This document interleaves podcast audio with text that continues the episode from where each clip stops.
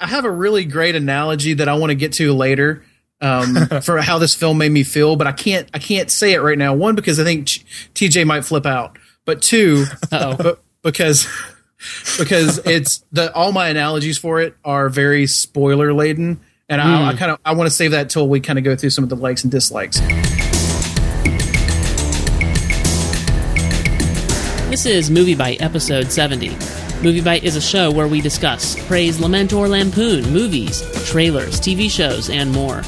We're recording on Tuesday, November 26, 2013. I'm your host, TJ, and I'm joined in the arena down by the cornucopia by Mike Fissel and Chad Hopkins. How are you, fellas? Doing great. What's up, people?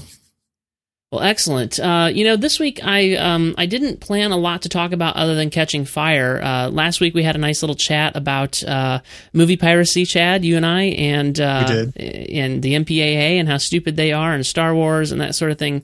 And so I finished the outline for the catching fire bit, and I thought, you know, we probably should have just a little bit of pre-show chat. And I thought one thing that we haven't talked about on here is kind of what other stuff we watch besides what you know what we're actually reviewing on the podcast. So uh, I thought we'd just, uh, you know, I'm thinking TV shows, but they can be other movies that you've gone to the theater and seen that you enjoyed, and just give a brief bit about them if if I can uh, worm that out of you guys. Uh, so, what, what do you think? Who wants to who wants to go and, and talk about that? Go first. Um, I think the only thing that I've seen in theaters aside from Catching Fire and other things we've talked about on the show is 12 Years a Slave. I saw that a couple weeks ago and it was very good, very difficult film to watch. Um, but it was very well done and it'll probably win lots of awards. Yeah, uh, yeah, I'm gonna I'm gonna completely go with Chad here. Everything he just said, I, I would say that 12 Years a Slave, though it was very difficult to watch, has was probably my favorite movie that I've seen this year. Um, well, the best movie that I've seen this year. Not you know not the most fun or anything like that, but it it certainly should win just piles of awards. And but it's not for the faint of heart. So, no. Yeah, we had we'd sort of at least halfway planned on talking about it on the podcast, and we may still. We'll see how the movies uh, pan out for the rest of the year. But Chad messaged me and said, "I don't know if we want to talk about this on the MovieByte podcast. You know, it's pretty heavy, and and uh, you know, I'm not I'm not necessarily opposed to it. But I said, you know what? There's other movies we can talk about, and that that'll be a little less heavy and a little less." Uh, what's the word I'm looking for? Kind of just I don't know, disheartening or, or whatever. So we'll maybe we'll yeah. circle back around. That was that was, and I haven't seen it yet. I'd like to. I'd very much like to. So well, I did agree with uh, Chad. I saw I saw his note on that that said it would definitely be probably out of the norm of what usually gets talked about on MovieByte. Mm-hmm. It, it, has a more independent vibe. It, you know, you're probably not going to get a ton of people who will actually get a chance to see it, right. or or be really interested in seeing. It's probably got a pretty narrow audience, unfortunately, because I mean, a lot of people are going to miss out on just this amazing piece of cinema. But I mean, we get those every year, right? You know, yeah. you, right. The best the best picture nominees or you know cinematography nominees come out, and you're like, I ain't even heard of this movie. Uh, so I, I, imagine it's going to get a lot of a lot of traction then. But. Yeah, I mean, I'm not opposed to talking about independent films by any means. It just seems like we we do tend to gravitate towards the bigger, you know, wider release stuff. Well, I mean, yeah. that's that's what most that's the average person is interested in. Yeah. So, yeah. but I, mean, I'd say outside of that in the theater, uh, I was very excited this past weekend. I, I'm a Doctor Who fan. Called The Day of the Doctor. You're, you're a, how you said Ho- Whovian? Is that what? I'm a, I'm a Whovian. Yes. Uh, so I, the the 50th anniversary episode of Doctor Who came on, and it was a pretty amazing episode. There's a now a Guinness record for what simulcast out there for for that episode from this past Saturday. Uh, looking forward to the Christmas episode and then the next season of that. Uh, there's yeah, tons of, tons of TV we're also watching too, but I'm not sure why you would ever want to swing a dead cat, but you certainly couldn't swing a dead cat on Twitter or Facebook without running into the Doctor Who posts. I mean, well, I, I, think anyone who gives Doctor Who that's either into sci-fi, uh, any kind of like kind of who done it mystery, or just in general likes the BBC. Doctor Who fills all those niches and is probably one of the the best longest run. I mean, there's a reason it's still going on, you know, and it's and it's been it had so many iterations for so long. It's not just I don't know. I, I can't think of a show that's bad that's gone on for too long, but it, it definitely it definitely has earned its stripes, and I think Um, it's worth it. well- anyone who has the time to put into it. I mean, Bones has been on for eight seasons, and you don't particularly like that show, if I recall from our little exchange. That that's a good example. Nine seasons, excuse me. Uh, which I will freely admit, uh, while we're talking about Bones, that that show started off, I thought, really good and had had several good seasons, and they just won't end it, and it's gotten really bad. In fact, I find I, I've never done this before. I gave it up. It's still running, and I gave it up because I got so sick of it. So I will say there's there's a, a number of show TV shows this year that I thought I would not really lose interest in, but they have quickly turned downhill, and I can I can tell. And this is something that I feel like we've probably hinted at on this podcast before, where there's a difference between good story and the network wanting to make money, Oh, and sure. when those when those two conflict, it just is very sad. yes, I, I assume you're going to be talking about Agents of Shield there. No, no, no. Okay, Agents, okay. Agents, Agents of Shield needs time to get its legs. It's disappointing me from my expectations of it, but it's still better than a lot of things on TV. I, I would say uh, I'm a big Homeland fan. Hmm. Uh, I think it's one of the it, well seasons one and two of Homeland are some of the best on best TV I've seen, and season three has been a complete letdown because Showtime has said to the writers, you can't like kill characters and do like do X, Y, and Z, and so it completely you know it, it the the people who are putting the money forward are choosing to make money over making good story, but good story is what you know brought the viewers in the first place. Yeah, yeah. Uh, I mean, just for an example, I mean, uh, the same thing's happening to Falling Skies. Falling Skies started catching um, a little bit of a cult following in the sci-fi. Catching genre. fire, you might say. Yeah, it was Sorry, sorry. but, but it, it, the, the, the more and more that goes on, the less and less they know what to do, and the more the you know, more difficult it is to have consequences for characters because Yeah. they want to make more seasons of a show. I find The Walking Dead to be this way, so uh, that's kind of surprising. But like I said, I think that's a one of those conversations that actually I think you've hinted at it a lot uh, from articles on the MovieByte themselves. So if you're not reading the MovieByte and you're listening to this, you're really missing out. Oh, sure. I mean, this is this is only probably not even half of, of what we do at MovieByte. Uh, but it is it is probably the most fun thing that I do at MovieByte. But I mean, from my perspective, I think the other stuff is fun for everybody else.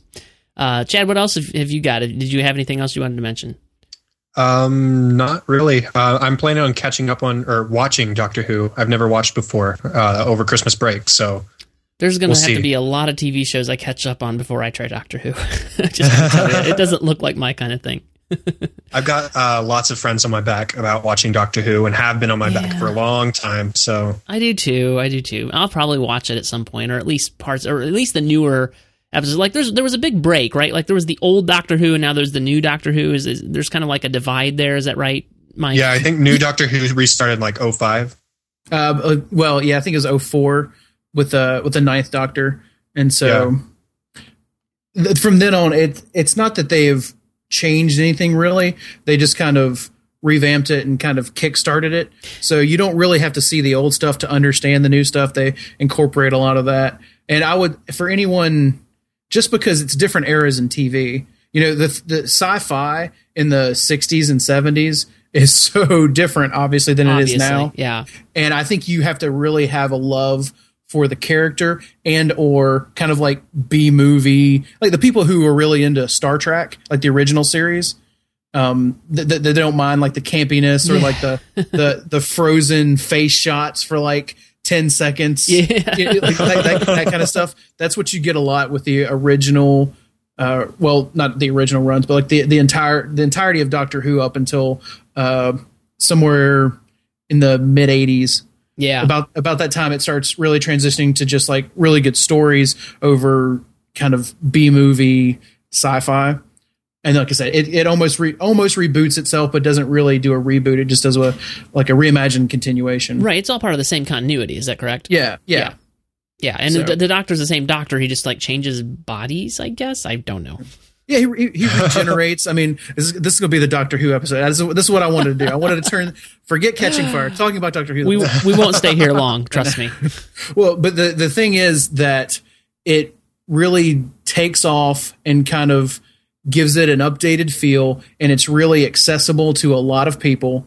Um, it, there's a lot of things, genres that it hits on from from the kind of 2004 reinvigoration. Like I said, uh, I have I have fans that have compared it to uh, Star Trek: The Next Generation, kind of Deep Space Nine type stuff. I have people who have compared it to Sherlock Holmes. Uh, I mean, just like you know, it, it kind of hits a wide variety of fans, and yet the characters are fun. The stories are typically very good. Um, I mean, it- it's just fun to watch. Cool.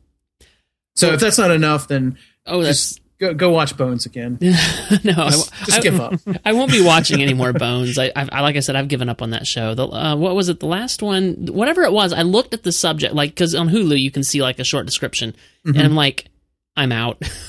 that's, it, that's it. That was like the the straw that broke the camel's back. I've been feeling that way for a couple of seasons, and but the thing is, like, I don't give up on TV shows. Like, I just I see Oh, them yeah. through. I when I start a show, I will see it through. But I couldn't. I just couldn't. It was enough. You know, enough's enough's enough. Um, yeah, I, the thing is, like, you guys are talking about movies in addition to TV shows. I really don't watch any movies that I don't talk about in some capacity on MovieByte. I guess that's because MovieByte is kind of my my passion project. You know, I, I whatever I'm interested in, I'm talking about in, in terms of movies. However, I, I rarely talk about TV shows on MovieByte, either on the podcast or on the on the site. So, um, kind of what I'm watching right now in terms of TV that I'm really enjoying. I just started Almost Human that just premiered, and it had a great two episodes premiere. It was basically a premiere on Sunday night, and then the second episode on Monday night. That was it was awesome. Did you watch that? Any of you, either of you watch that? No. Yeah, it, it's on my list. I have so much to watch. Frankly, I mean, I think hmm, I hate to say this because I'm really enjoying Agents of Shield, but if I had to give one of them up at this point, I'd give up Agents of Shield and watch Almost Human. Uh, it was that good, and it's you know stars Karl Urban, and I don't recognize any of the other actors, but uh, Karl Urban is worth it alone, of course. Um, so he's he's great. The show's great so far. I mean, it, it really, it- you know, even the pilot didn't feel overly piloty. I mean, every pilot feels like a pilot, it, but the, it didn't feel like overly pilot. Like, like they didn't spend like. I think the problem with pilots is they tend to spend way too much time finessing these, and they have to throw so many things out and see which which things stick, you know. And and this one didn't feel too much that way. I was I was pretty impressed with it. Yeah, I, I'm probably a nightmare for people who are trying to gauge new shows because I have so much that I'm watching now that I have to have like a legion of people tell me that I need to watch a new show, or it usually is hmm. working into season three of something where I can, you know, I can Netflix two seasons real quick to catch up before I usually commit to new shows, which is, you know, unfortunately where Almost Human is. I, I mean, honestly, Shield is about the only show, and it's only because it's, you know, got that Joss Whedon backing. And and The- Marvel, duh. Yeah, well, and because well, see, that's the thing. Maybe if it was Marvel, Marvel, I would have possibly let it slide to uh, catch it when I can.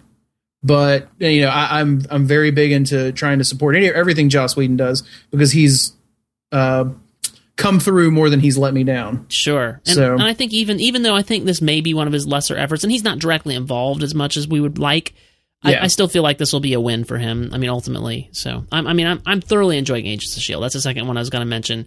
Um, I really do enjoy it. It's it's no Buffy, uh, but but has anything Joss Whedon done ever lived up to Buffy yet? I don't know. I don't think so. Firefly. No, mm-mm. and Firefly was good. Firefly may be his second best favorite of mine, but I I think in totality, Buffy and even Angel were probably my favorites uh, favorites of his, and and that was back when he was still. Maybe this is my um, what, what, what show you call it? Uh, what's the term? Uh, hipster. You're, you're, you're, oh, okay. I thought your Desert Island. a little bit like oh now he's going mainstream and i don't know it's not as good maybe maybe it's that because buffy and angel were really not mainstream i mean they've kind of picked up cult following over the years but I, I mean and they were on tv and everything but it wasn't like they were like this big mainstream thing at the time i don't think i don't know so Well, so so Chad, do you? I mean, do you even really catch TV that often? Not really. If I watch TV, it's uh, Netflix usually. Um, Breaking Bad was the exception this year, um, in which I watched the final eight episodes live. Um, But other than that, it's oh somebody recommended this. I have the free time. Let's watch it on Netflix, and then I usually usually binge watch it. Yeah. Well, and that that goes to something TJ's been a big fan of too. You know, like the Netflix is the new wave, right? Right. th- this is why it's so hard for me to really get behind watching a show when it comes out. I'm like, why would I want to watch it week to week? Wait a whole week to watch this again when I can just basically watch it all in like a day and a half. Right. I get what you're saying, but I, I like to actually keep up with a show, um, and and it, it kind of helps regulate me too because the shows that I have gone that have been all available, I've, I binge watch and then I run out of them, and then I'm and then I'm sad. uh, but but, but kind of keeping up with the show, and I I mean I do it you know day after on Hulu.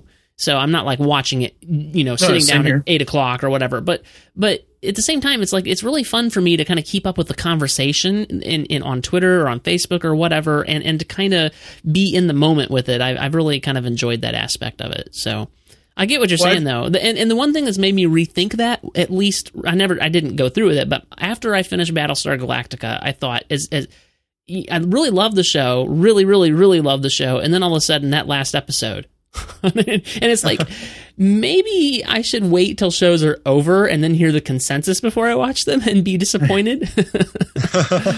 uh, but yeah, Battlestar Galactica ended so badly. It was the worst show ending I think I've ever seen. Ever. Speaking speaking of people choosing money over story, um, I, you know, I feel like you when you when I went through Battlestar Galactica, I also came through it once it was over, and I remember after like season three or four, somewhere like right in there, I said, "Oh, this is where the writers who said."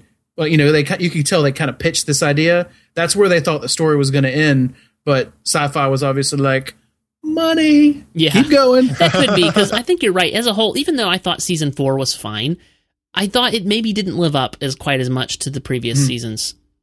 Well, it looked like th- there's like a running joke in my circle of friends that whenever they were asked to make more, or anytime that the writers of Battlestar Galactica were asked to make more episodes, they basically threw all the remaining names of characters in a hat, and whoever they pulled out became a Cylon.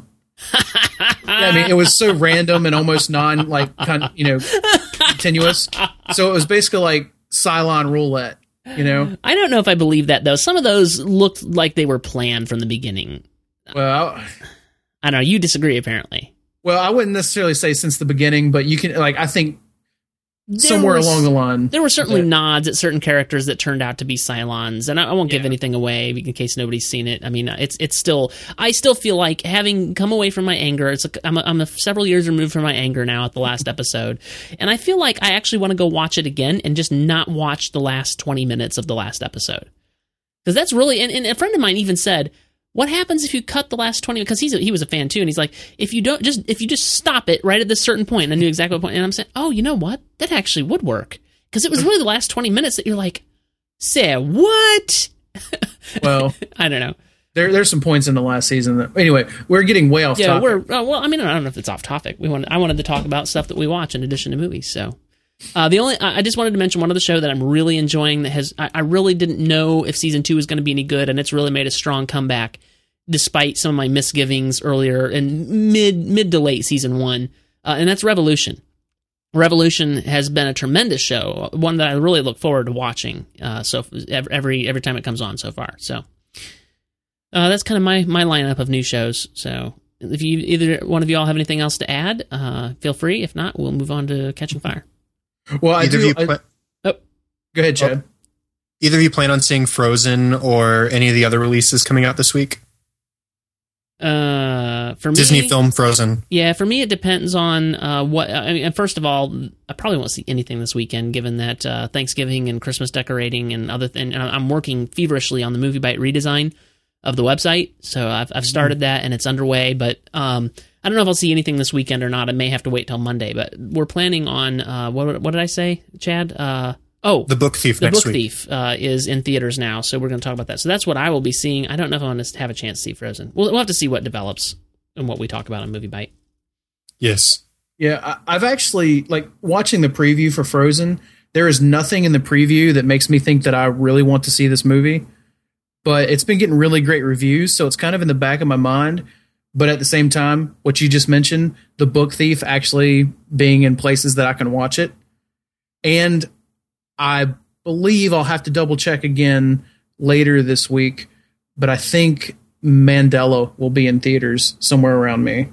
And yeah, I, I, was reading that earlier today too. That it comes out this week, at least in limited release in places. Yeah. I Yeah, think. I, I can't find it in Nashville. I've looked because I, I that was one of the things I was considering for next week for the podcast as well.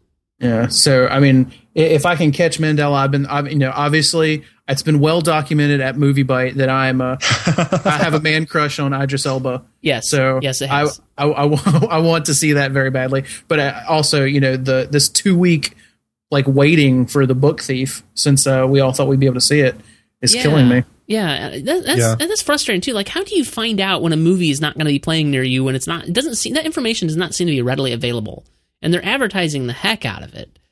It's like they think we're just average moviegoers who are like, "What do you guys want to do tonight? Let's go to the movies." Oh, I wonder what's playing. Who does that? We're experienced. We want to know a month in advance. I want to plan my movie watching. I'm totally. I mean, I, I do. No, no, I think I, I obviously I do too, and Ch- I think you know Chad obviously having ChadLikesMovies.com uh, Yeah. is, is doing the same thing. Yeah. Well, but I mean, even before I was running MovieByte, I would always like plan out my movies ahead of time and say, "Here's the movies I'm going to see this year." Uh, it- you know, and, and as new ones would come up, I'd add to the list or subtract depending on what I read or saw or anything. So I've, I, I, I don't understand the mindset of, "Hey, let's go see what's playing at the cinema." I, I don't get that at all. It's Me just, that's- neither. it's just weird. That's why none of us understand why people would be like, "Yeah, Grown Up seems like a good idea." well, I don't know. Even if I if I drove out to the cinema not knowing what was playing and saw that, I don't know that I would think that. Well, you know, people are like, you you walk up, you see a poster, it's got Adam Sandler. You're like, "Oh, Adam Sandler's made some funny movies for the you wait, know wait, wait. the- Has the- He has. for the general public." You know, and you're like, "I bet that's you know." I remember that one guy from Everybody Loves the big you know King of Queens or whatever. Surely Yeah. this will be funny, and they pay money, and then they're you know that's buyer's remorse. totally. At least I, at least I hope it is. would be for me. Uh, well, shall we talk about Catching Fire? We should move on to Catching Fire. yeah, we probably should. All right, so The Hunger Games Catching Fire. This is the follow up to uh, Gary Ross's uh, The Hunger Games. Uh, uh, both, all these films uh, are and will be based on the novels by Suzanne Collins. Uh, this one opened in theaters on November the 22nd of this year. It had a budget of 130 million. The original only had a budget of 78, so they're very happy with this franchise and they upped the budget. Opening weekend, it brought in 316.9 million worldwide. You think they made might have made a little bit of money on that? Just, just, Just a little. little. Uh, 117 of that was domestic. 146 million is foreign uh, money. Uh, so of course it's the first weekend, so uh, we don't have a like a big total worldwide. But 360 million is like that's that's better than some films have made in their lifetime. Uh, so uh, the critical acclaim from Rotten Tomatoes is smart, smoothly directed, and enriched with a deeper exploration of the franchise's thought-provoking themes. Catching Fire proves a thoroughly compelling second installment in the Hunger Games series. This film was directed by Francis Lawrence because, thankfully, Gary Ross said, "I don't know. I mean, I, that was all on board with the first one. I don't know what I'd do for the second one." Blah blah blah. So they went and hired uh, the guy who did I Am Legend and Constantine. I haven't seen Constantine. I have seen I Am Legend. Uh, Don't. what? Don't Don't skip what? Const- skip Constantine. Okay. Trust I mean, me. I've just I've heard of it, but I, I don't really know anything about it. So you're saying it's no good? Oh, it's awful. Have you seen it, Chad? I have not. Okay, I did see I Am Legend. Have both of you guys seen I Am Legend? Yes. Yes. I loved it until the end, and I hated it. And then I've I've heard, and I haven't had a chance to do it yet. I actually have it available to me. The uh, alternate ending version is much better. I've heard. Yes, it's true to the original book by Richard Matheson. What- Do you have an opinion on that?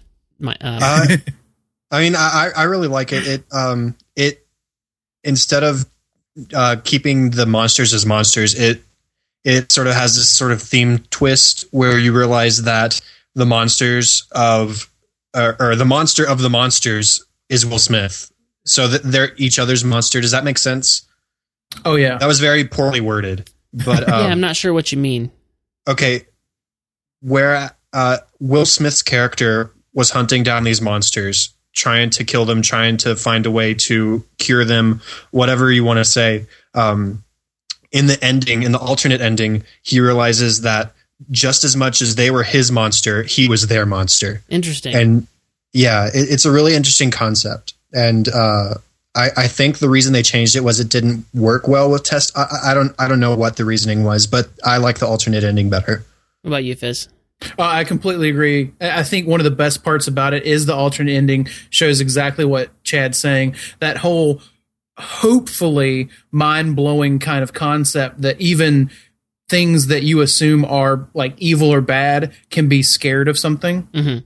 And Uh-huh. it's, you know, sometimes not what you think. And so what, what I liked about the movie was the alternate ending because I was very frustrated with the original ending. But throughout the movie, I thought the way it was directed let made me you know or put me on the edge of my seat the entire movie i was just enthralled with what was going on you know and, and it's i think it's hard to do that when you have basically one character in a movie you know Yeah, Right. and that's I mean we'll we'll move on to the movie we're actually reviewing here in a minute, but it is it is an interesting though analysis of Francis Lawrence who I mean I suppose there is similarities between his direction style here in in the Hunger Games and uh, his direction style of I Am Legend.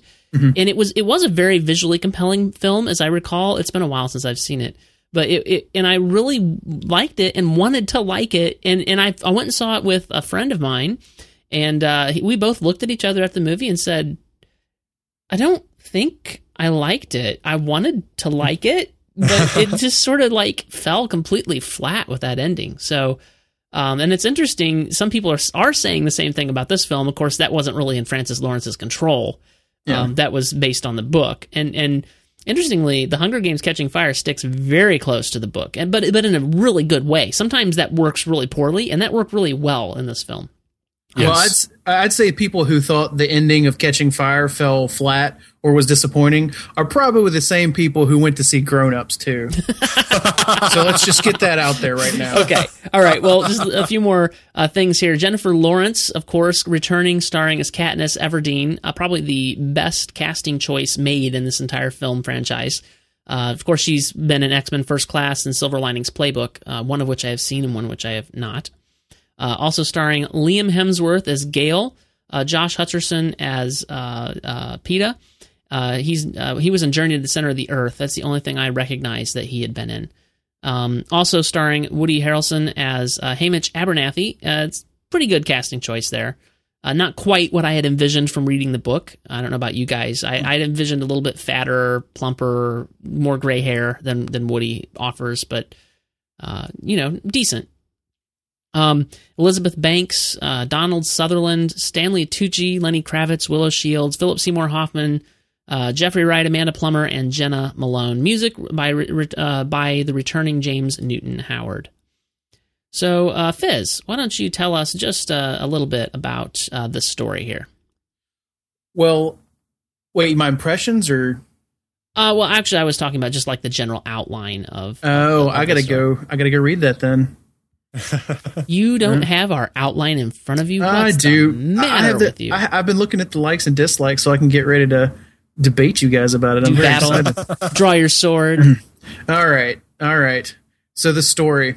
So in the in uh, Hunger Games: Catching Fire, we find uh, Katniss Everdeen has returned home safe after winning the 74th annual Hunger Games, along with fellow tribute Peeta Mellark. Winning means that they must turn around and leave their family and close friends, embarking on a victor's tour of the districts. Along the way, Katniss senses that a rebellion is simmering, but the Capitol is still very much in control as President Snow prepares the 75th annual Hunger Games, or the Quarter Quell, as we come to learn what the what they kind of call it. But it's a competition that could change Panem forever. All right, guys, let's let's dissect this film. One of you, one of you all, just speak up and talk over each other and have at it. It was better than the first one. Agreed. Agreed. Done. done. We're we're done here. Anything else? Okay, we're, we're done. We can we can leave. Well, um, I ha- I, th- I have a really great analogy that I want to get to later um, for how this film made me feel, but I can't I can't say it right now. One because I think Ch- TJ might flip out, but two, Uh-oh. but because because it's the all my analogies for it are very spoiler laden, and I, I kind of I want to save that till we kind of go through some of the likes and dislikes. Yeah. So without hitting that, n- needing to remind myself that I have it, I, I I will say that Catching Fire completely surprised me. It Um, did. See, it didn't surprise me. I was very happy, and I had expected to be happy. Well, see, I, I thought it would be a slightly better version of the first film, um, but it was. I, I, think it was vastly superior. Oh, for uh, sure. This coming from someone I haven't read the books. Oh, see, I was about to ask you that. Yeah, so I found that I enjoyed the first film much less than people who had. Like, I mean, I remember my wife's read the books. I went to see it with her. She was like, "Oh, I really like that film," and I was like, "Well, it was a movie." I mean, like, it, it, it wasn't bad but I mean, like, you know, something I never, I, I was never like, oh, I really want to see that movie again. Uh, I mean, I, let's put it this way: I probably would have given the first Hunger Games like maybe three stars, um, three, okay. three to three five, maybe. Because, uh, like I said, it was enjoyable at the time, but it never really grabbed me. It never really like sucked me into the story. Uh, I mean, there was cool parts, there were uncool parts, but this film, The Catching Fire, from basically the very outset, it grabbed me and never let me go. Yes, I think that was pretty much everybody's experience, whether you had read the book or not. Yeah, and so yeah. like having still not read the books, I was completely enthralled with the story and the characters, and, you know, and I and I had not had something to compare that to. Like I wasn't just waiting to see my imagination on screen. Okay, you know, I, I thought the story was great.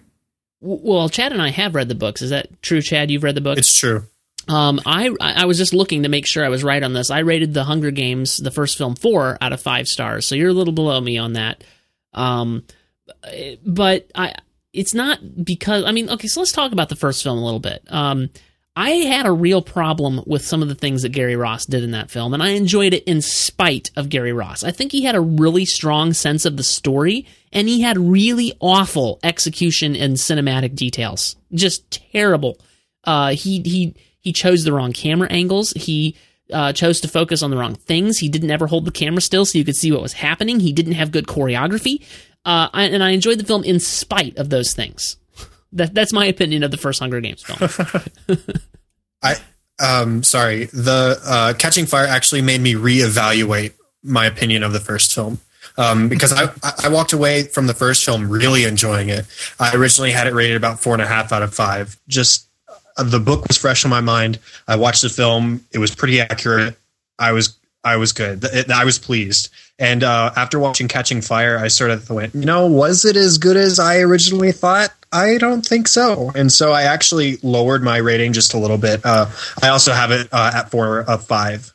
So, so you're saying that because uh, Francis Lawrence showed us how good the the Hunger Games could be made, that the it, the first one you're you're not giving Gary Ross as much of a pass.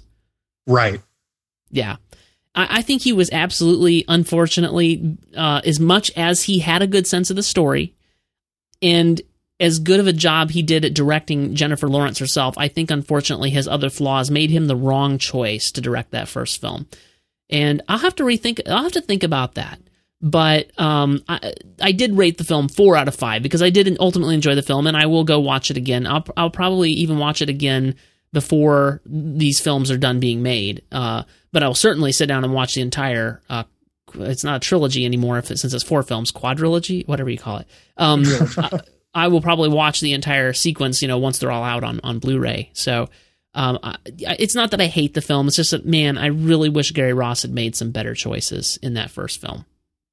So, uh, yeah, but I mean, overall, like the you know, the other aspect, the reason I think that I really enjoy the Hunger Games uh, is the cultural commentary and and the the idea that you know where do some of these things that we're seeing in our current culture lead. And this is a, a, a fictionalization, you know, and I think some things are exaggerated, but I think you can see kind of the logical conclusions of of where some of this is going. You know, I, I don't know. Uh-huh. I, I feel like you're going to have something to say about that, Fizz.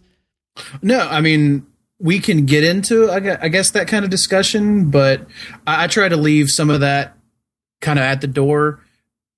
I, I I think it's worth talking about, but I, I guess I didn't prepare a whole lot because okay. I didn't think you I didn't think you'd want to. Well, I mean, I don't mind talking about this sort of thing. So, um, so yeah, I mean, like give me give me give me an example of something that you really feel is is something that they're they're commenting on or uh, like, well, just give us an example. Give, give help Chad and I out here. Okay. Um, and this is and this is uh boy.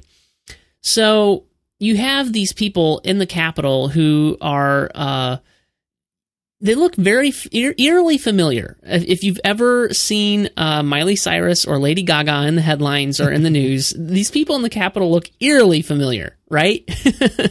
um, you got basically a whole culture of of these sorts of people uh, who are living it up in the Capitol to the detriment of those in the districts. Now, I am very much a free market capitalist type of person, so that's not what I'm talking about here. And and the thing that frustrated me too recently, I saw an article comparing the Capitol uh, to uh, a, a, capitalist system. Like the, the the Hunger Games is about putting down the capitalist system. Well, I've got news for those people. We haven't had true capitalism in this country for a very long time. so um, it, it just it, it really kind of irked me. It, it's, it's like they completely missed the point of what was going on here. What we had in the Hunger Games is a totalitarian regime and and nothing like a free market. So I, I don't want to make this completely political or anything, but I, I, I think that my kind of being drawn to the Hunger Games story has to do with kind of those those issues. Well, I mean, I can completely get behind that. I think it's very easy for a culture that looks at how the two main, I guess, parties in this country, at least, like argue back and forth about what it looks like to do this or what it looks like to do that.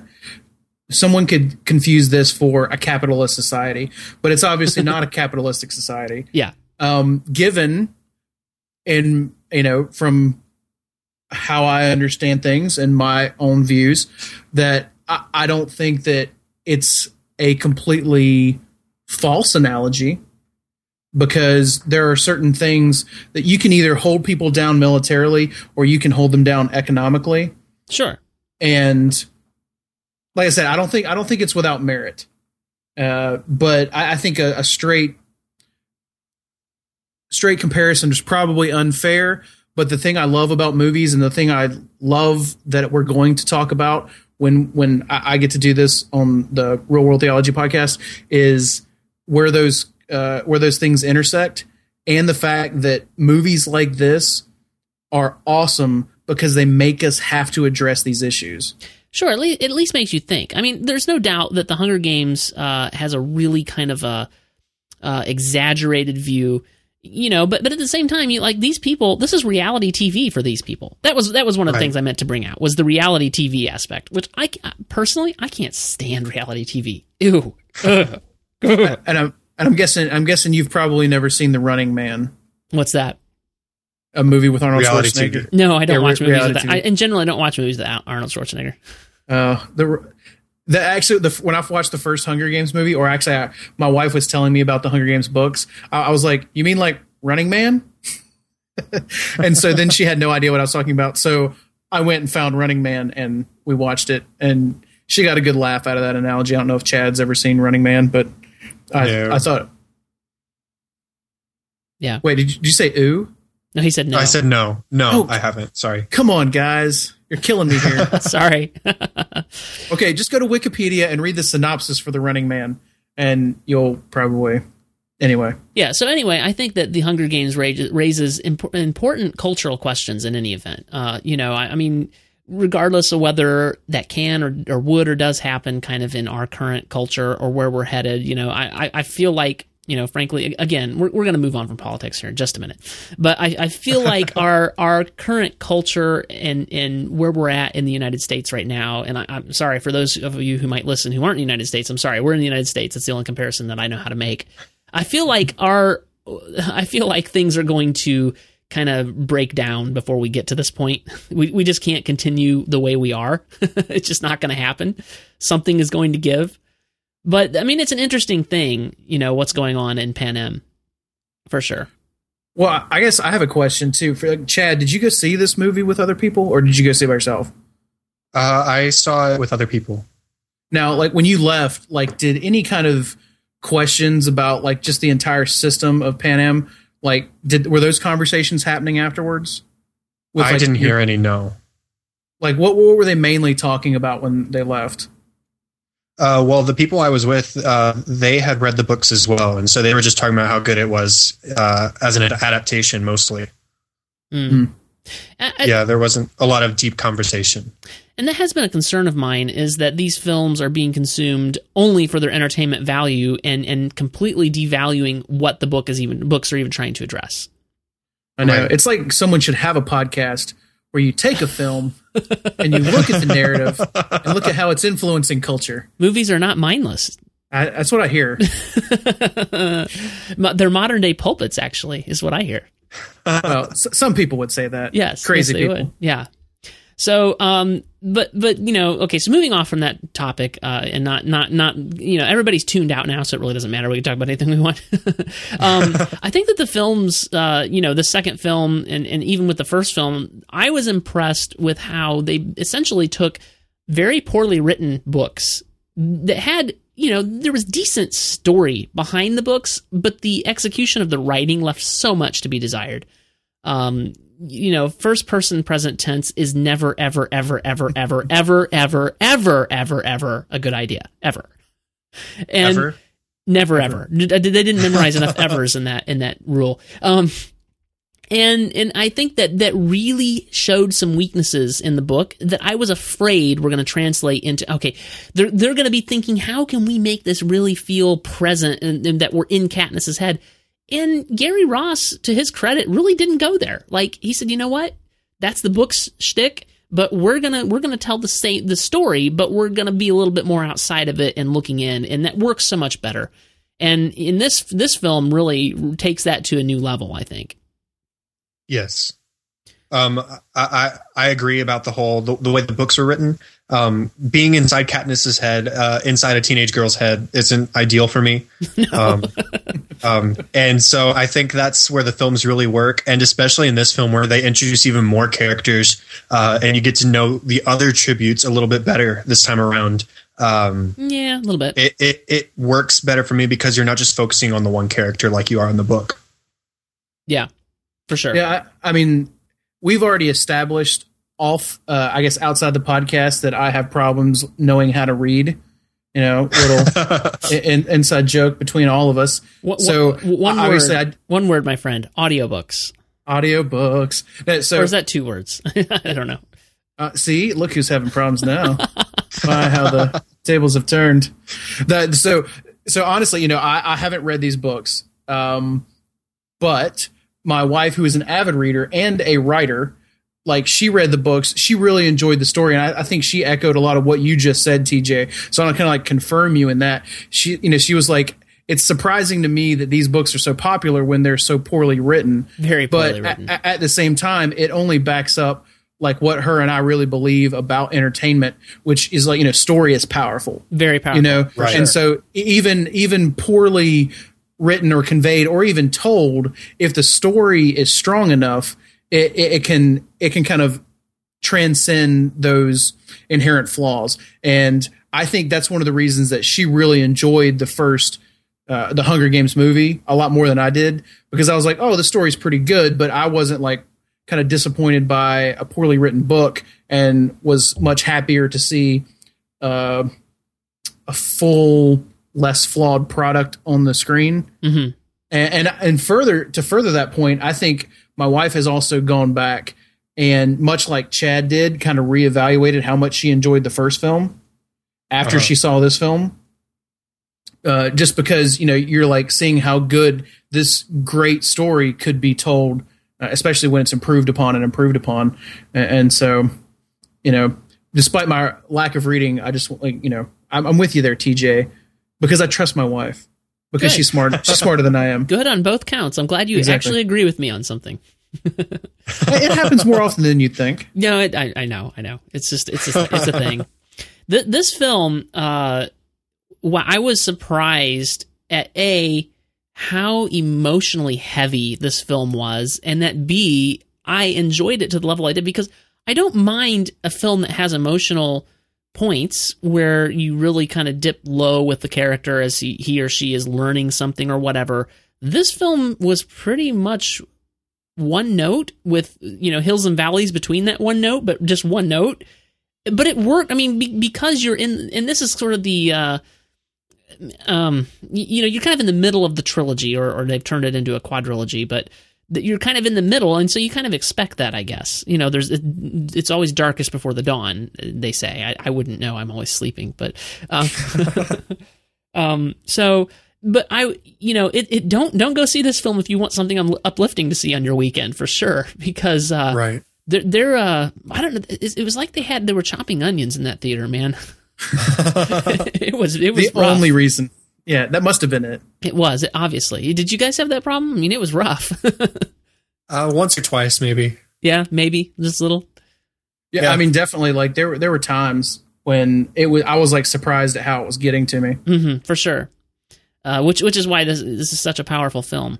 Um, I did want to address one thing uh, that I forgot to actually put in the outline. I, I wrote all my thoughts in the outline so you guys could see them. I'm an open book.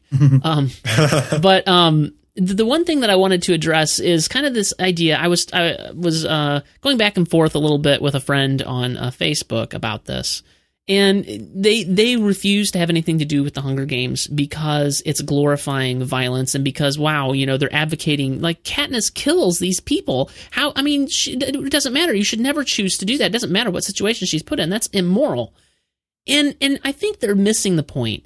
Like I don't think that the the story is ever advocating the killing of other people, even if Katniss has to do it to survive. I don't think it's saying she's making the right decision. I think that's the No. point. Like, you know what? She's she's this is all she's ever known and she's going to do what it takes to survive, but she's learning as she goes. Is this the right thing? And you even see that, especially in this film. Like in the first film, she did what it took, but even in this film, it's like, how do you? She tells Peeta at one point, hmm. how how do you kill these people? I can't kill these people. And I don't, I'm Right. trying to remember, did she actually even kill anybody in this film? No. I don't think she yes did. oh wait yes Who who? uh Oh, she does kill the guy who we- kills Wiress. yeah can we Yeah, I, I, true. I didn't want to say it because I didn't know Spoiler. if we it's, it's okay. By the way- I think it's okay. We, we do that all the time on this podcast. yeah People she, expect she, it. she arrows that one guy in the chest Yeah, although that was a little bit Yeah. different. It wasn't like she like, oh, I'm going to win the Hunger Games. It was like, you know, it, it is different when you're thrown in this thing that you, you know you really don't have a lot of control over, and she was pr- protecting someone else even. So right. At oh. the very beginning of the film, she purposely shoots somebody in the leg, so she's not killing him. right, Hmm. yeah, you, you feel like you're on the verge of saying something, Fizz. Well, I was going to say to defend someone's point of view, if they truly believe that, which is honestly a, a personal uh, belief of my own. I mean, I'm very anti-violence in general. Sure. I, I, I can see how they would not be cool, even if you know, even if she was doing it in self-defense or to protect someone else. Because if you really are, you know, anti-violence, you're anti-violence, not sometimes anti-violence.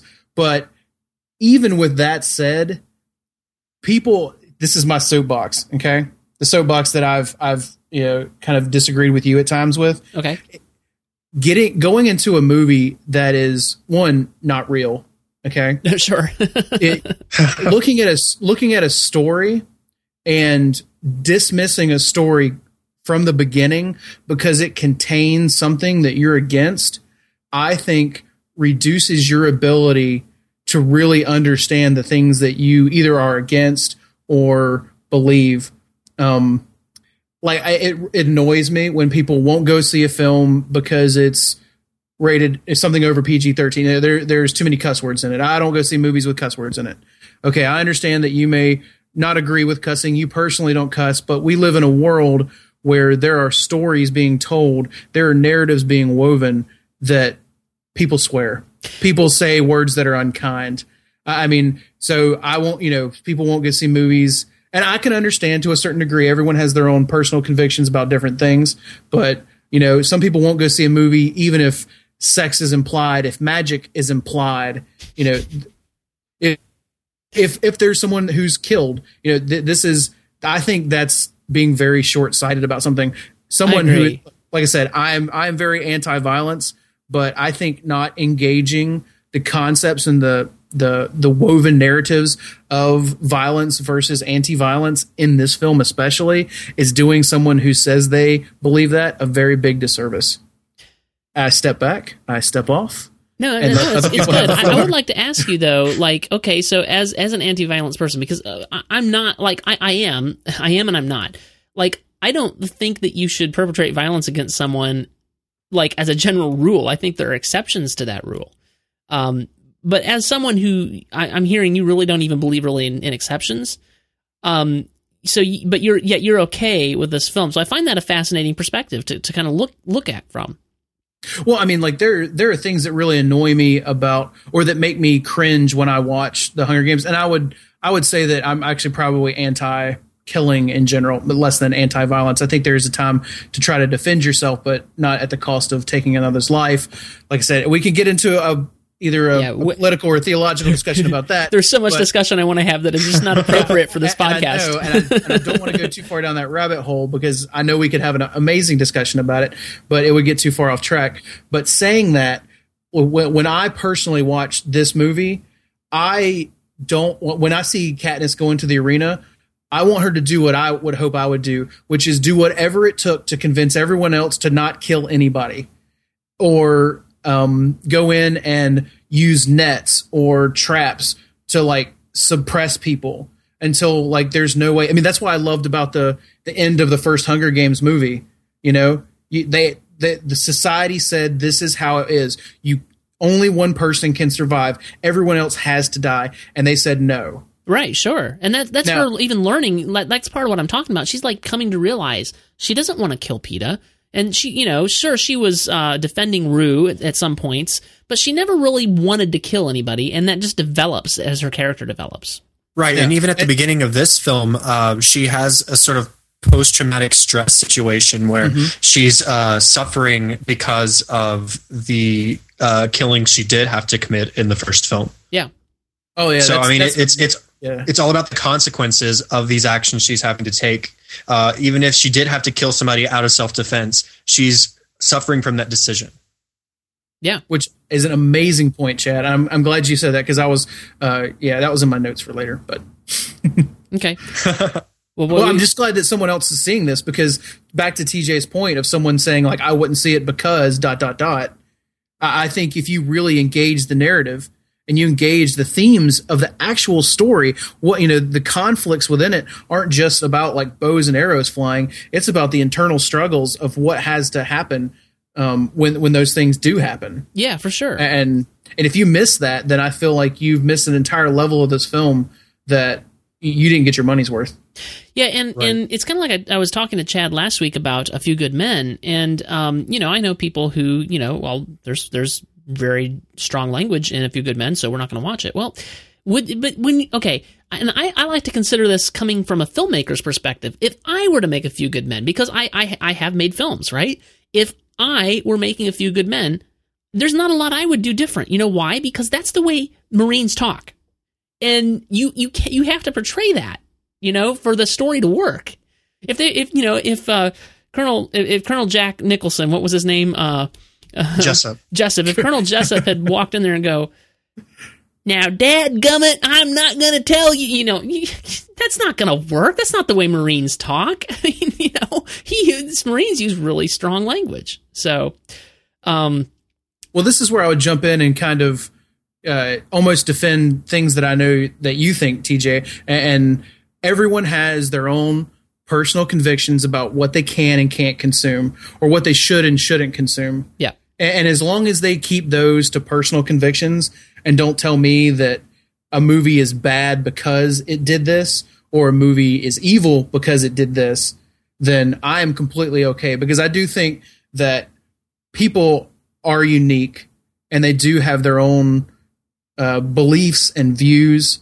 And I do feel like it's probably not edifying or helpful for certain people to go in and watch movies with lots of strong language. Yeah, that's true. Um, that's certainly true. I mean, A- and, you know you take that to the next level where that's violence or that's sexual imagery you know i think everyone needs to you know we did a we did a podcast on Don Jon a couple weeks back right, and- you're a braver and- man than I am. yeah I- i mean and it has it has a lot of it's dealing with sexual content Yeah. very very blatantly and you know at the beginning of the podcast we basically had to say look you know we have gone and watched this movie it is a good film but it deals with things that maybe you should really stop and say is this something that I can, you know, that's beneficial for me to watch? Yeah. You know, and I had, I had a pastor on and we, you know, we were kind of talking about the ins and outs. And I think that applies to everybody. And anytime you watch any movie, I think you know, if you're a parent or hopefully if you're a mature teenager or young adult, that you're really thinking about what you're going to see and why you're going to go see it.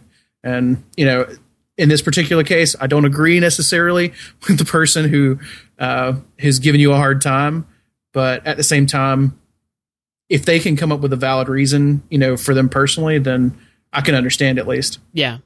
Yeah, no, in everybody, you're right. Everybody brings their own perspectives to the table, and, and you and I know exactly what you're, you know, talking about in terms of, mm-hmm. uh, of you know, where I draw the line, and and you know, I do consider that a personal line. Like, I don't fault you for going to see Don Jon. I, I kind of wanted to see it myself, but I just knew that that's just that's over. I think it's probably over my line in terms of sexual content. So, uh, but back to the Hunger Games catching fire. Um, one of the things that I really loved about this film was it didn't it just didn't feel the need to hold your hand like a lot of seconds in a in a in a you know or you know future movies further movies in a in a series they feel like they have to kind of guide you along go oh remember what happened back here well now this is what's happening here and this film didn't do that at all like if you didn't see the first film you were probably pretty lost in, in some in some respects of what was going on in this film there there just wasn't a lot of rehashing of anything and i actually like that a lot like just sure yeah i mean you're telling a story. This is the second part of a multi part story. And I don't need to spend, I don't want to waste my money on letting you rehash that. So I actually yeah. like that a lot. I've, I've heard that as a criticism of this film. I like it.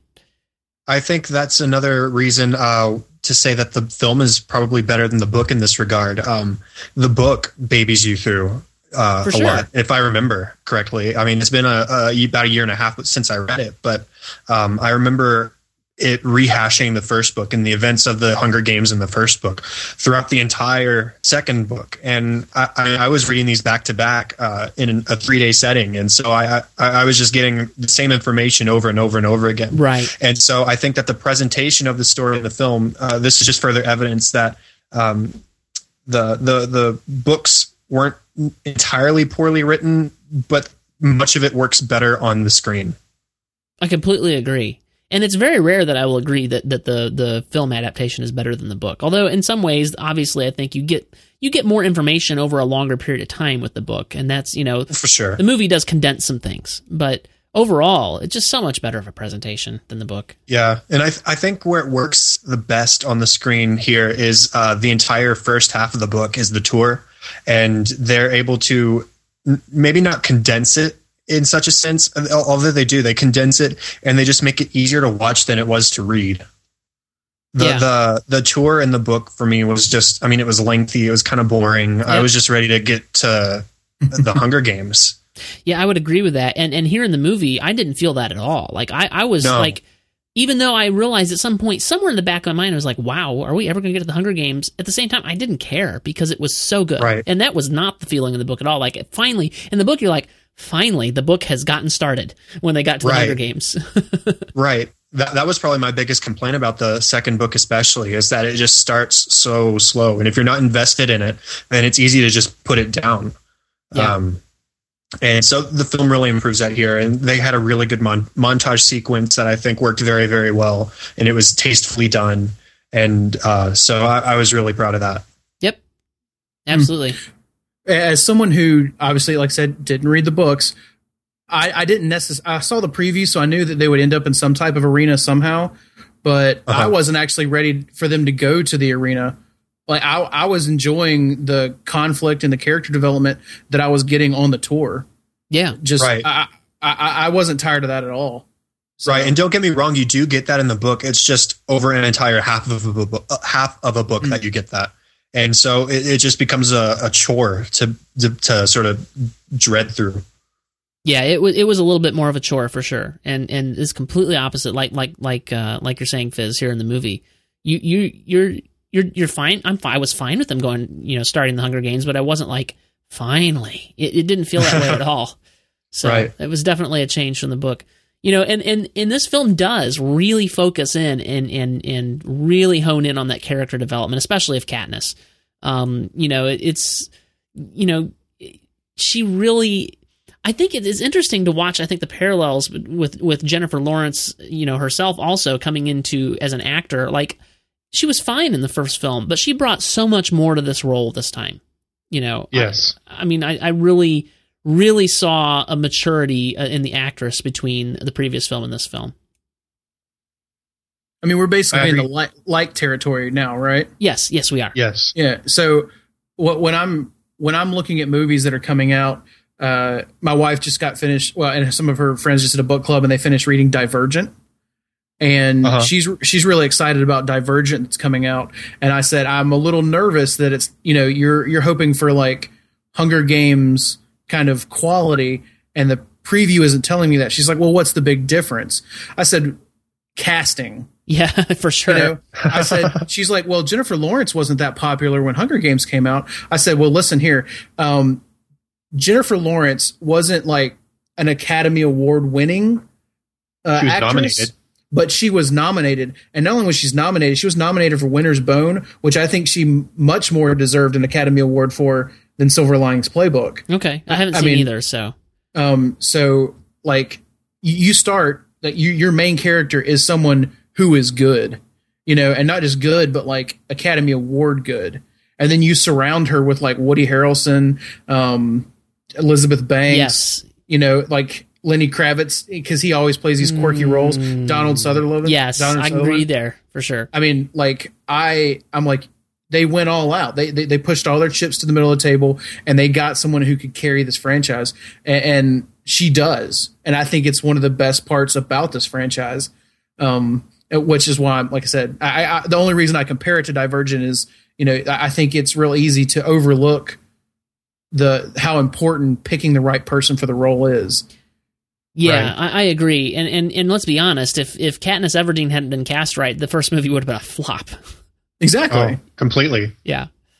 I mean, I think you see that with uh, City of Bones. Uh, you know, you really oh, dislike that, man, right? It was awful. And I think if they would have spent the time finding some actors and actresses that could really carry the story, then well, I mean, obviously they would have to do a couple other things as well, but you know, like that that's that's start that's the starting point. Um, when when you want to translate it into a film, and yeah. I think that wasn't that wasn't done. Yeah, and, and really, most of the casting in this film is pretty good. I mean, even like uh, you know the journey that Effie is taking, which, which I, I, I, you know, pretty much mirrors the the journey she took in the book. I, I remember feeling much more affection for her in the second book than in the first book, and the same is true here in the movie. And, and you know, that's tribute to Elizabeth Banks. You know, in the first movie, she's so petty and and you know, fluff. You know, just no no substance and and you know here we're starting to see a little bit of maturing of that character and just kind of realizing wow this is this is not cool what's going on. So uh, yeah i was uh-huh. very very happy with that. Yeah i think that effie was almost used as a sort of comedic relief in the first film.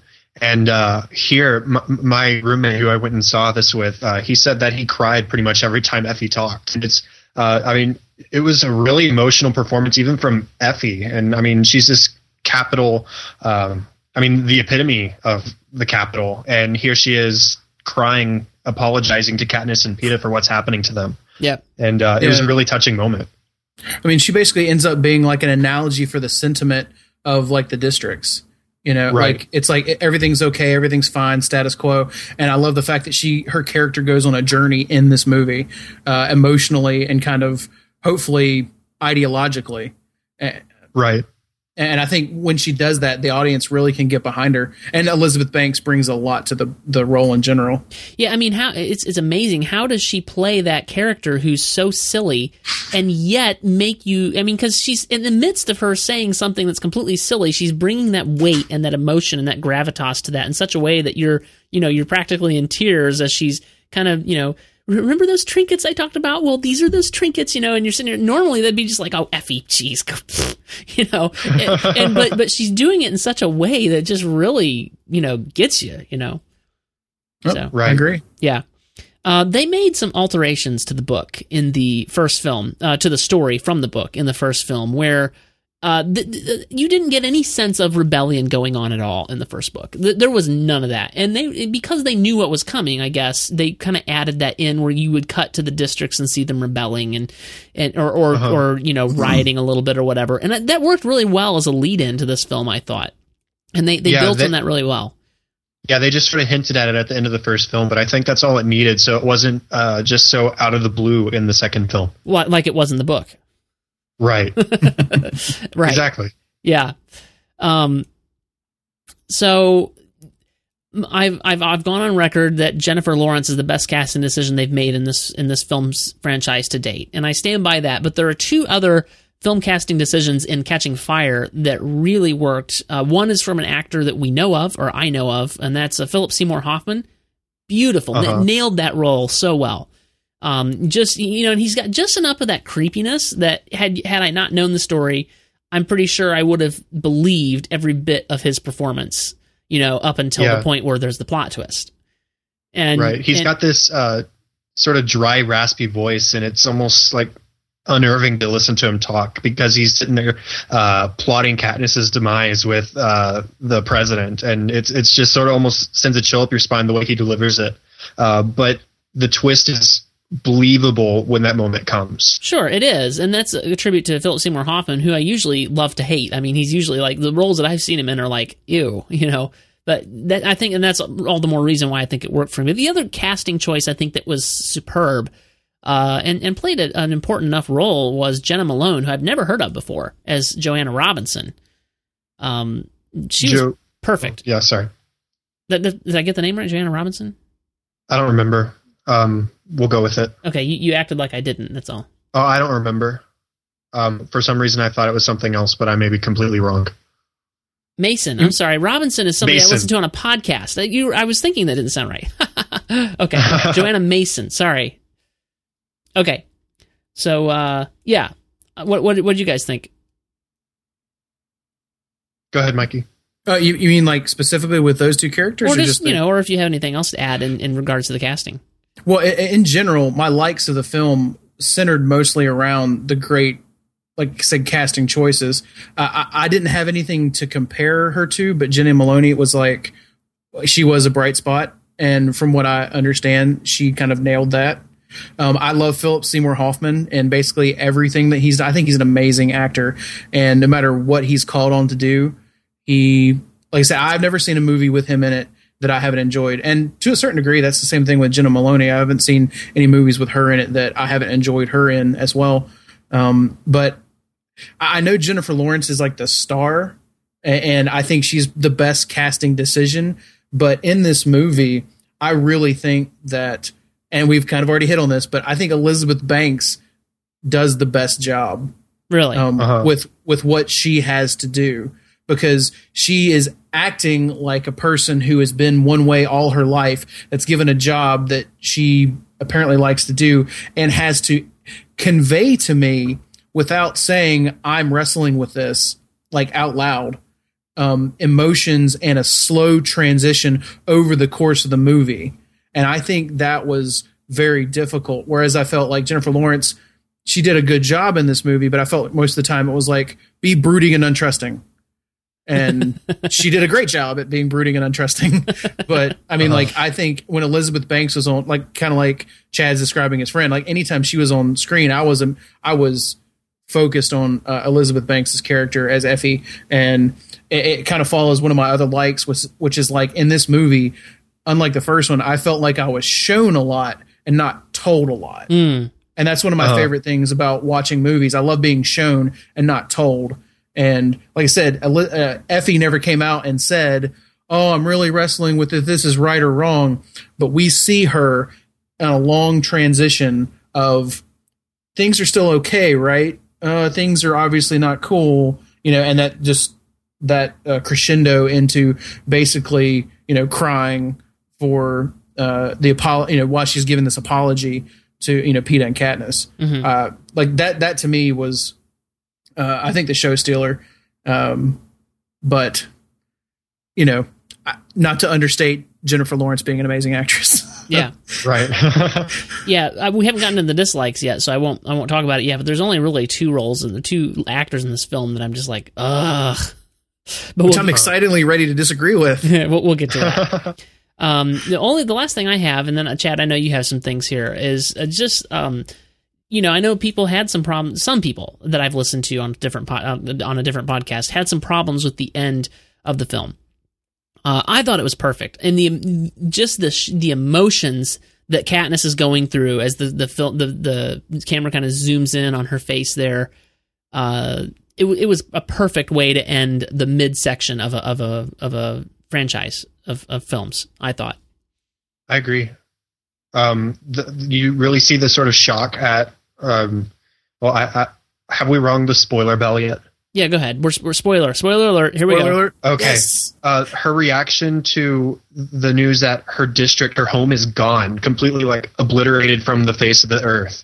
Um, you see that shock, and then you see that sort of develop into this really intense uh, uh, depression almost, um, and then all of a sudden it twists into anger in the last second, and it, Yeah. it's it's really uh, quick shift that this happens in, uh, but it's there's each defined moment that, and, and it's just another testament to her acting abilities. Yeah, and it's interesting because like that anger that she has, it's it's not just anger at the Capitol. It's anger at everybody and everything in life because she would not have chose to do the things that led to her district's uh, burning. Basically, Right. like she would not have chose that. She wanted to try to save her district. And she was basically put in this position because she didn't know anything about the plan, and she was forced into this. And and yes, on one level, especially us, you know, the the omniscient audience who can see kind of the whole big picture, yeah, this is probably what needed to happen in order to take the Capitol down. But Uh-huh. at the same time, you could see like she would never have chosen to defy the Capitol in such a way that in order to retaliate, President Snow sends the troops to wipe out her her village. Basically, like she would not have chosen to do that. So the anger is at everybody and everything in her entire life. Uh huh. You know, Yeah, but she needs to get over some of her control issues. She she she always is make she she is making the decision for everybody all the time. This she's like, you know, she's like, you have to keep Peeta alive. You know, I have to protect my you know my mom and my sister. But everyone in her life is like, it's okay, Katniss. We know what the consequences are. These things are important. yeah, and this is very And- much the way she was in the book too. And I remember feeling that in the book. Like, let it go, Katniss. People are trying to help you. They, they're trying to help you. Yeah, I mean that that was really one of my only dislikes. That well, besides the fact that this this convoluted plan they have, like like Katniss could have easily been killed very quickly. yeah, well, and I think that's like Um, people have criticized it for that, but I mean, I think like that was the always an, a, a risk. I mean, you know, I think they even go into the next book about you know, I think she has this conversation. I I don't remember, maybe I had this conversation in my head or or made it up, but like this conversation with with Plutarch, like you know, you could have killed me, you know, and it's like. Yeah, I mean, but we had to find some way to get you out, you know, and it had to be believable. It had to be real. We, you know, the president could never at any point believe that he wasn't fully invested in in killing her. Mm-hmm. Right. So so besides like that plot disgruntlement that I think can be easily explained by exactly what you just said, I, I I would say the the just her utter refusal to trust those around her was just an annoyance to me. But at the same time, I tend to let things like that slide because of the, you know I didn't write the character. And I, I'm choosing to, to get into the head of someone who doesn't think and act like me, and I'm okay with that. Yeah, well, Uh, and and um, I mean, you could almost say I, I'm not excusing it as I'll I'll reveal in a minute, but you could almost say it's a way that she as a character needs to grow, but except that Uh-huh. she never does. she never Well, really does that- learn to let that go. I think that's almost one of the themes of the film, though, is and the book is independence versus interdependence. Whether uh, everything she does can she only trusts herself to get things done, but really she has to rely on everybody else to uh, make it through. She has to rely on Peeta, Finnick, uh, Johanna, Beetee. I mean, all these people are helping her to stay alive, and uh, she she's having to make that realization herself. Um, Yeah. that she is not the only one keeping her alive. Yeah. All right. Well, we're we're starting to run long, and you've got quite the lengthy list here, Chad. And I don't know what else. Uh, Uh, we've already really touched on these. Um, Okay. Well, uh, I mean, I'll just free. mention a couple. Um, one of my favorite shots of the movie was um, toward the well at the very end when Katniss is being lifted from the arena as it crumbles around her and the sunlight has shined down and her arms are spread and it's just uh, it was it was a really cool she's the mockingjay moment you know did did he, did either of you catch that like the first time I did not. Yeah. uh, I mean, I, I- I've seen it twice, so maybe I cheated a little bit, but I think I thought it the first time as I, I saw it as well, um, where uh, you've just got this moment. She has defeated the Capitol in that instant, and uh, she's being lifted up, and she's the Mockingjay that they've been setting her up to be the entire film. Yeah. Uh, so that was very very cool, and I thought that the arena, the the whole clock uh, thing was done very well, and um, let's see. Um, I liked all the character relationships. Um, I thought that President Snow was even more menacing here oh, than sure. he was in the first film, and it worked really, really well. Um, I really like Donald Sutherland as the president, though he wasn't how I originally pictured him the first time. Um, he's really grown on me in the villain I love to hate kind of way. And uh, I loved that his granddaughter. They they added these little scenes with his granddaughter um, wearing Katniss's hairstyle and talking about how she wishes she would love somebody uh, the way Katniss loves Peeta one day. And uh, it, it was just the icing on the cake for me. Um, so, I mean, we see this hatred developing over the course of the film for Katniss, and we see his own blood is uh, idolizing her and the person she is. Yep. Fizz, what about Uh, you? What else have you got in the before we move on to things we might not have liked so much? Um, well, I will say the reason I really, really enjoyed this movie, now that we have hit spoiler alert, is because when I finished watching this movie, it gave me the exact same feeling of another movie that is a beloved film that, like I said, hopefully doesn't incense you for even making this analogy. But in in Catching Fire, we basically have a movie that picks up in media res. You know, we don't get lots of explanation. We don't have to because we were totally into the first film. There's a sense that thing by the end of the film, there's a sense that things are pretty bleak, but it's not over, and there is just a glimmer of hope. You have a rebellion right on the brink. There's no longer a place to really, really call home. Katniss is saved at the end by comrades, some of which she thought her enem- were her enemies up until the getaway. And for all we know, Peeta could be frozen in carbonite. Oh, come on. I mean, like so, like I said, I, I'm I, I would never say that the Empire Strikes Back or, or this is as good as the Empire Strikes Back, but the feeling I got when I left this movie was the exact same.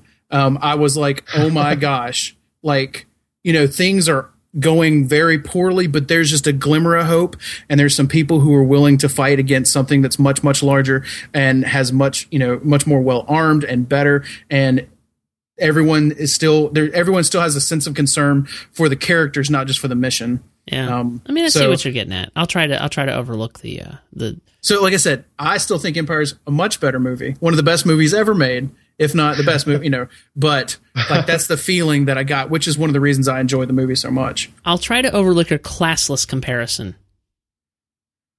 I agree with you, Fizz. I'm on your side. tag team against tj Okay, yes. Um, all right, so are you guys ready to talk about some things we might not have liked? yeah Sure. All right. Uh, the, the like like one of the first things for me that stood out in in the first film, uh, Stanley Tucci's C- Caesar Flickerman was like a highlight. Like I loved his character. I loved his acting as the character. And in this film, he feels really flat. Like what happened? I don't agree with you. I loved him every time he was on screen. This film too. Okay, I, I, I think he was a fun one? character. I, I laughed at what he said. I mean, he still had that same sort of energy, and uh, I, I liked that um, when the tributes started holding hands and they uh, were all unified. He has that look like, "Oh no, is this happening? We better cut. No, cut, cut, turn it off. Okay, here we go." Uh, Yeah, I, I don't every- know. I, I thought he did a great job. yeah every time he was on i was i was laughing audibly along Same with here. most okay, people so that you we didn't feel like he was. He, you felt like he was as good, as good as he was in the first film. oh i thought he was Yeah, better for sure. Okay, I, I, I okay, sure, all right. All right. The uh, you guys are probably gonna maybe uh, put up some uh, uh, resistance to this one.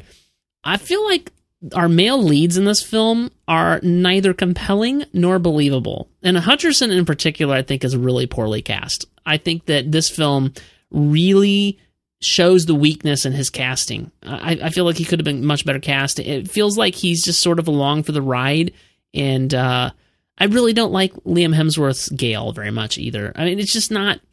This is not working for me. Mm. Mm, mm, yes mean- chad mm. if you think so, TJ. yeah perfectly. I'll- Well, okay, say- draw your swords, guys. Come on. Okay. I mean, Uh, you go ahead, Mikey. I've read the books. Okay, well, I'll, I'll concede this. I, I am no, I'm no super fan of Liam a- as Gale. Like he doesn't do a ton for me, but I think Jennifer Lawrence sells that relationship enough where it, it works for as little as he's on screen. Um, now Peeta, on the other hand, I am not really a Josh Hutcherson fan. I've never seen him anything that I was like, oh man, Josh Hutcherson's really good. But he brings like a a very non-spectacular feeling to this role, which is what I'm assuming that I'm supposed to get. He seems like a normal boy who loves a girl, and though that's what he does. Um, yeah, he's the boy next door. Yeah, he he is not like uh, he's not Liam, you know, Hemsworth. He, you know, he's not a drunk Woody Harrelson. He's just a good guy who loves a girl, and he is willing to lay down his life. And I love the fact that, um, uh, gosh, I I think it's Woody Harrelson's character that said, no, who is it?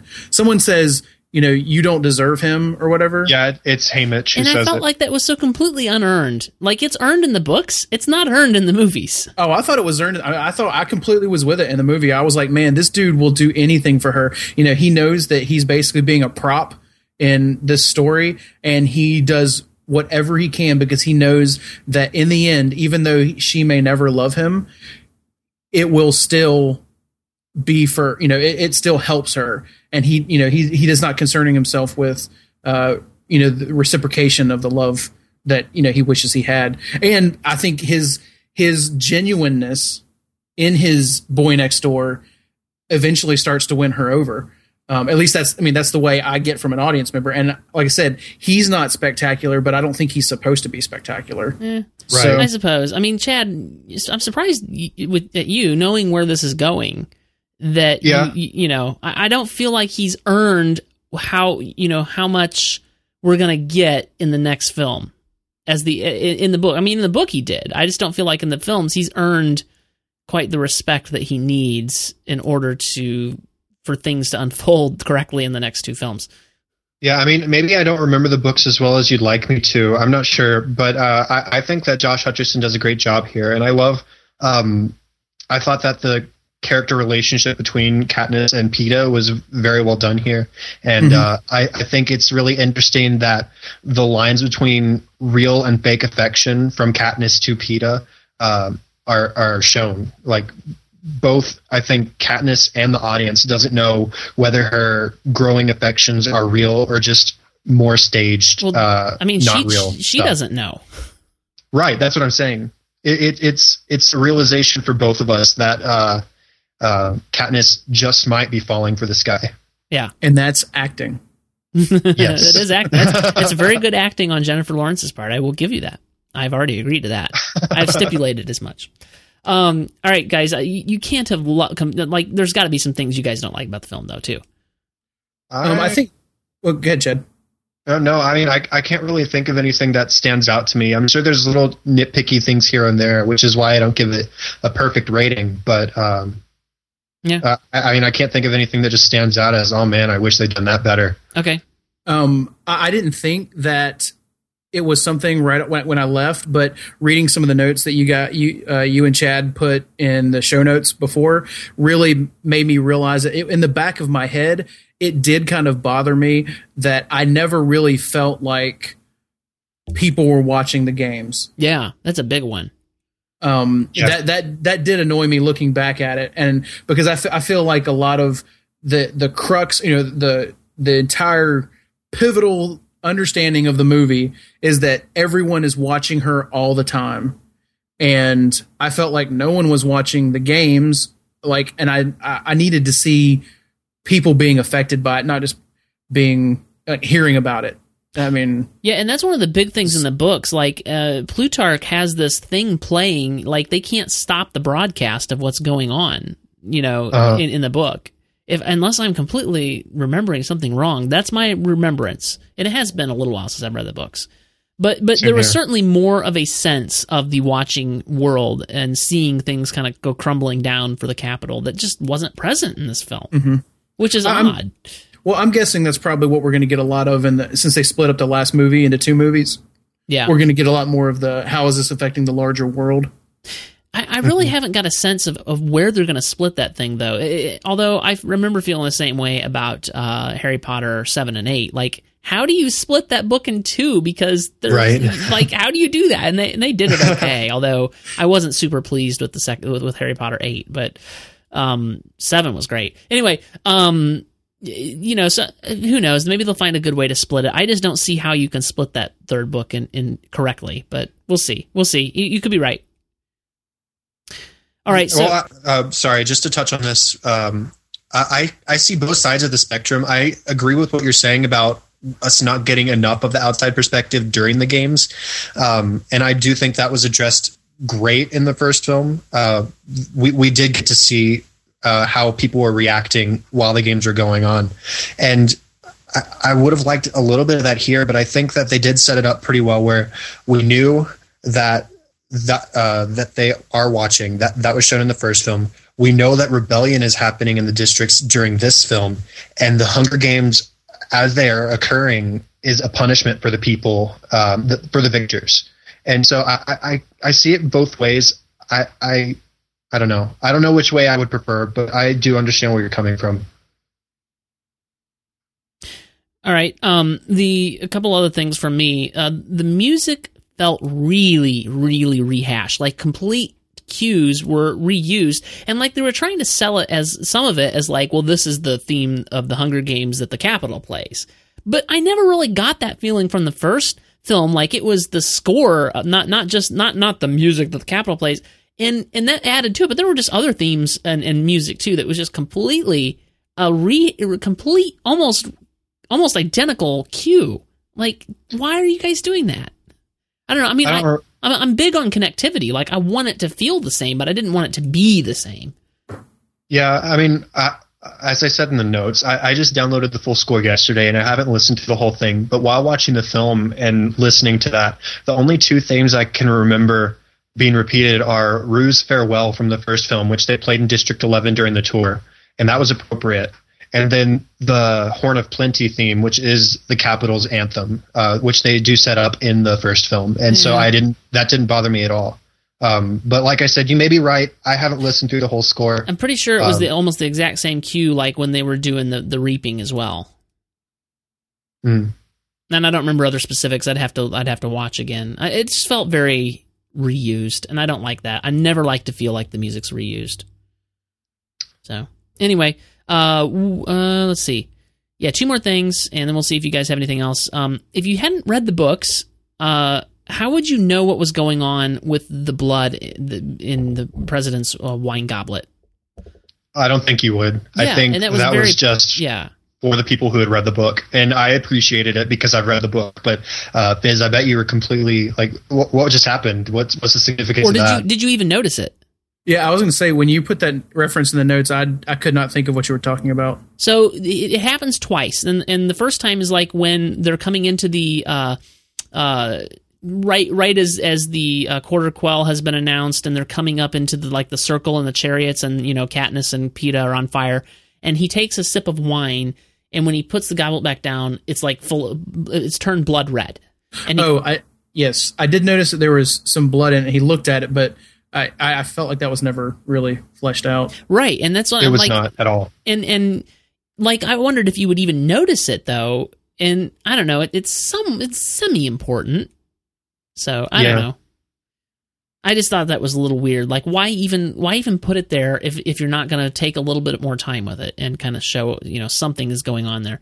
And uh so then the, the last thing for me is that while I really enjoyed the time leading up to the Hunger Games themselves, like the, the parts of the film that were not the Hunger Games, I felt like once we got to the games, they felt really rushed. And, yeah.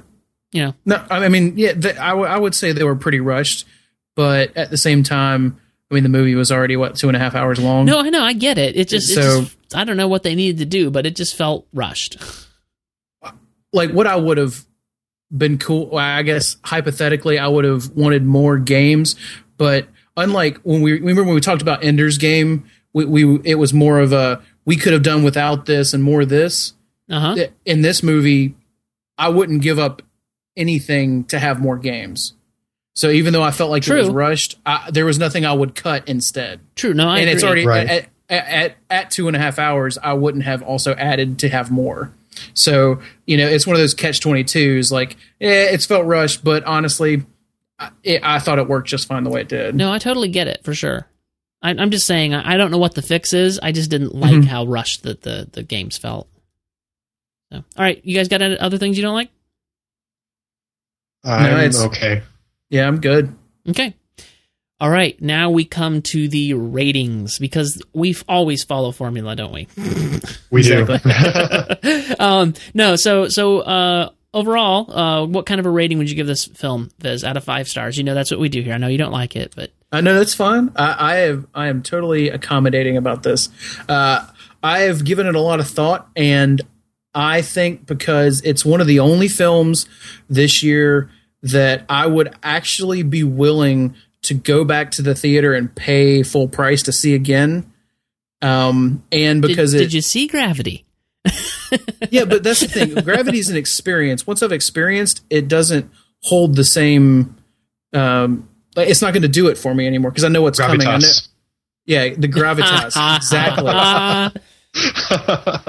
Moving on. Continue, Fizz. so, so because because it's one of the few movies that actually did that for me this year. You know, of all the blockbusters we had this year, very few I would have paid to go see again. I'd gladly, you know, watch it again later, but um, it blew me away. It gave me the Empire Strikes Back feeling. Uh, I thought it was well done from start to finish. It had me engaged. I gave it four and a half out of five stars. Wow. Um, Wow. it, it was High praise. It, it was it was not perfect, and I don't give many things uh, four and a half. I don't give hardly anything five stars, and it, it takes an exceptional film. Uh, like I said, I was very very pleased. Yeah, I mean, personally, I can count on one hand the amount of films that I've given five stars, and probably on two hands the amount of films I've given four and a half. Maybe, maybe I don't have enough fingers, but would, I, it's a close call. Uh, Chad, what do you what did you think? I also give this four and a half out of five stars. Um, I think it improves on the first film in just about every possible way. Um, the performances are great, the stakes are higher, and Francis Lawrence is a great addition to the Hunger Games team. For sure, way better than Gary Ross. I also not because I don't. I, I'm just not a mold breaker, guys. Four and a half out of five stars. I have no opinion of my own. You all know this about me. Uh, but no, really, seriously, I, I that that was the the rating that I gave it. Like when I got out of the movie, actually, it was the day after because I like to mull it over a little bit. And then when I went on to my uh, Letterboxd profile and logged that I had seen this film, I gave it four and a half out of five stars. Uh, very very good film. Uh, even better than the first film, which I gave four stars. Uh, and yeah, I completely agree. Uh, I wish Francis Lawrence had directed the first film. Can we get him to go back and do it? can we can You we retcon this series? You want him to reboot it, TJ? No, no, I not really, not really. I'm just I'm just saying, like he did a really fantastic job. He really brought. He had the sense of story that Gary Ross had, but he also had the cinematic uh, proficiency to really bring the film to life. Um, he he had good choreography. He had good cinematic style. He has a really great eye for what we as the audience need to be seeing, what where the camera needs to be aimed, where, where what the angle needs to be. All these things that none of most people don't notice, but that lend to the better experience. He brought that uh, to this film in a way that it really needed, and uh, very much improved on the first film. And this film, in my opinion, is a must see. As even though it's a very emotionally heavy film, it's it's a must see. Uh, I it yeah, I don't know what else to say. It's it's a must see film. The fact that three of us on this podcast all gave it the same rating, I think in and of Well- itself explains why you should go see it. the universe exploded when that happened. yeah. I mean, it's, we're, we're, we're now floating in, in nothingness. Well, I mean, it also explains why it's made what three hundred million dollars in the first weekend Yeah, or in the first Right. week. So yeah. I, I don't always buy the whole audience critic consensus thing. Like just because everybody says it's good and there's a consensus doesn't mean it actually is. But this time it's true. Yeah, right. So, all right. Well, next week, uh, Chad and I will be talking about the Book Thief. Finally, yay! Uh, Yay. It's it's going to be playing in both of our areas. Uh, just just checked. It just came this week to uh, our area in Nashville here, and so I'm very much looking forward to that. Not sure when I'm going to get to see it, given that Thanksgiving and Christmas decorating and the Christmas trees going up and family stuff's happening. But I'll I'll get out there and I'll see it just for you guys, and I'm sure you will too, Chad. I So- will. And we'll talk about that uh, next week on the MovieByte podcast. Uh, so, guys, uh, thank you very much for being here to talk about this wonderful movie with me. Uh, where can we find your work online, Fizz? Well, uh, we even started to talk about some of tonight, but if you like to take a look at some of the popular films that come out in the theater and whatnot from history, and you want to take a more thematic or theological kind of look at it, then check out my podcast, Reel World Theology. You can find us on the web at reelworldtheology.com, on Facebook, or on iTunes. Uh, you can follow me personally on Twitter at Physification or you can follow the podcast for you know just notes about when shows are coming out when stuff's posted stuff like that at reel world theo and we'll be recording episode 13 on thor the dark world right after thanksgiving and then we'll be gearing up to do one on catching fire a couple weeks later so Awesome. And we should note that real is spelled R E E L, yes not R E A L. so clever Yes, very very clever of you. Well, Chad, uh, if people wanted to keep up with your work, where would they do that at? There must be somewhere in this great world wide web that you're available. There is a convenient site called chadlikesmovies.com where people post my opinions. And sometimes I do. and um, Your, your minions, you usually get your minions to do that for you. I do. Uh, they're small and yellow. And um, anyway, uh, so chadlikesmovies.com. Uh, you can find me on Facebook at facebook.com slash chad.hopkins and on Twitter at twitter.com slash chadadada, C-H-A-D-A-D-A-D-A.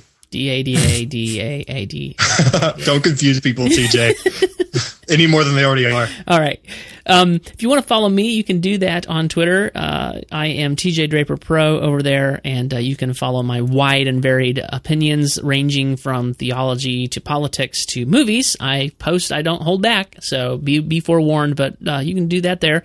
Um, you can also find the work that I do uh, every every weekday. I'll post something or other, usually four to five things. Some of them are longer, some of them are shorter, but all on moviebyte.com, M O V I E B Y T E.com. You can also follow MovieByte on Twitter if you want to keep up to date with us. Uh, uh, twitter.com slash moviebyte. We're on Facebook. You can like our Facebook page at facebook.com slash moviebite. If you want to find show notes for this episode, where we'll put the IMDb uh, link and, and stuff like that in the show notes, uh, won't be a lot for this episode, but you know, if you want to find those, uh, they're at moviebyte.com slash uh, mbpodcast slash 70 for this episode. And uh, be sure to find us in iTunes and uh, subscribe to the show and give us a rating and let us know what you think. Feel free to interact with us in the comments on the website. And uh, that's it. That's all we've got for this week. And uh, we thank you for putting up with our, what are we at? Almost an hour and 20, an hour and 40 minutes. So thank you for putting up with us. We really enjoyed it. We'll talk to you next week. Bye. bye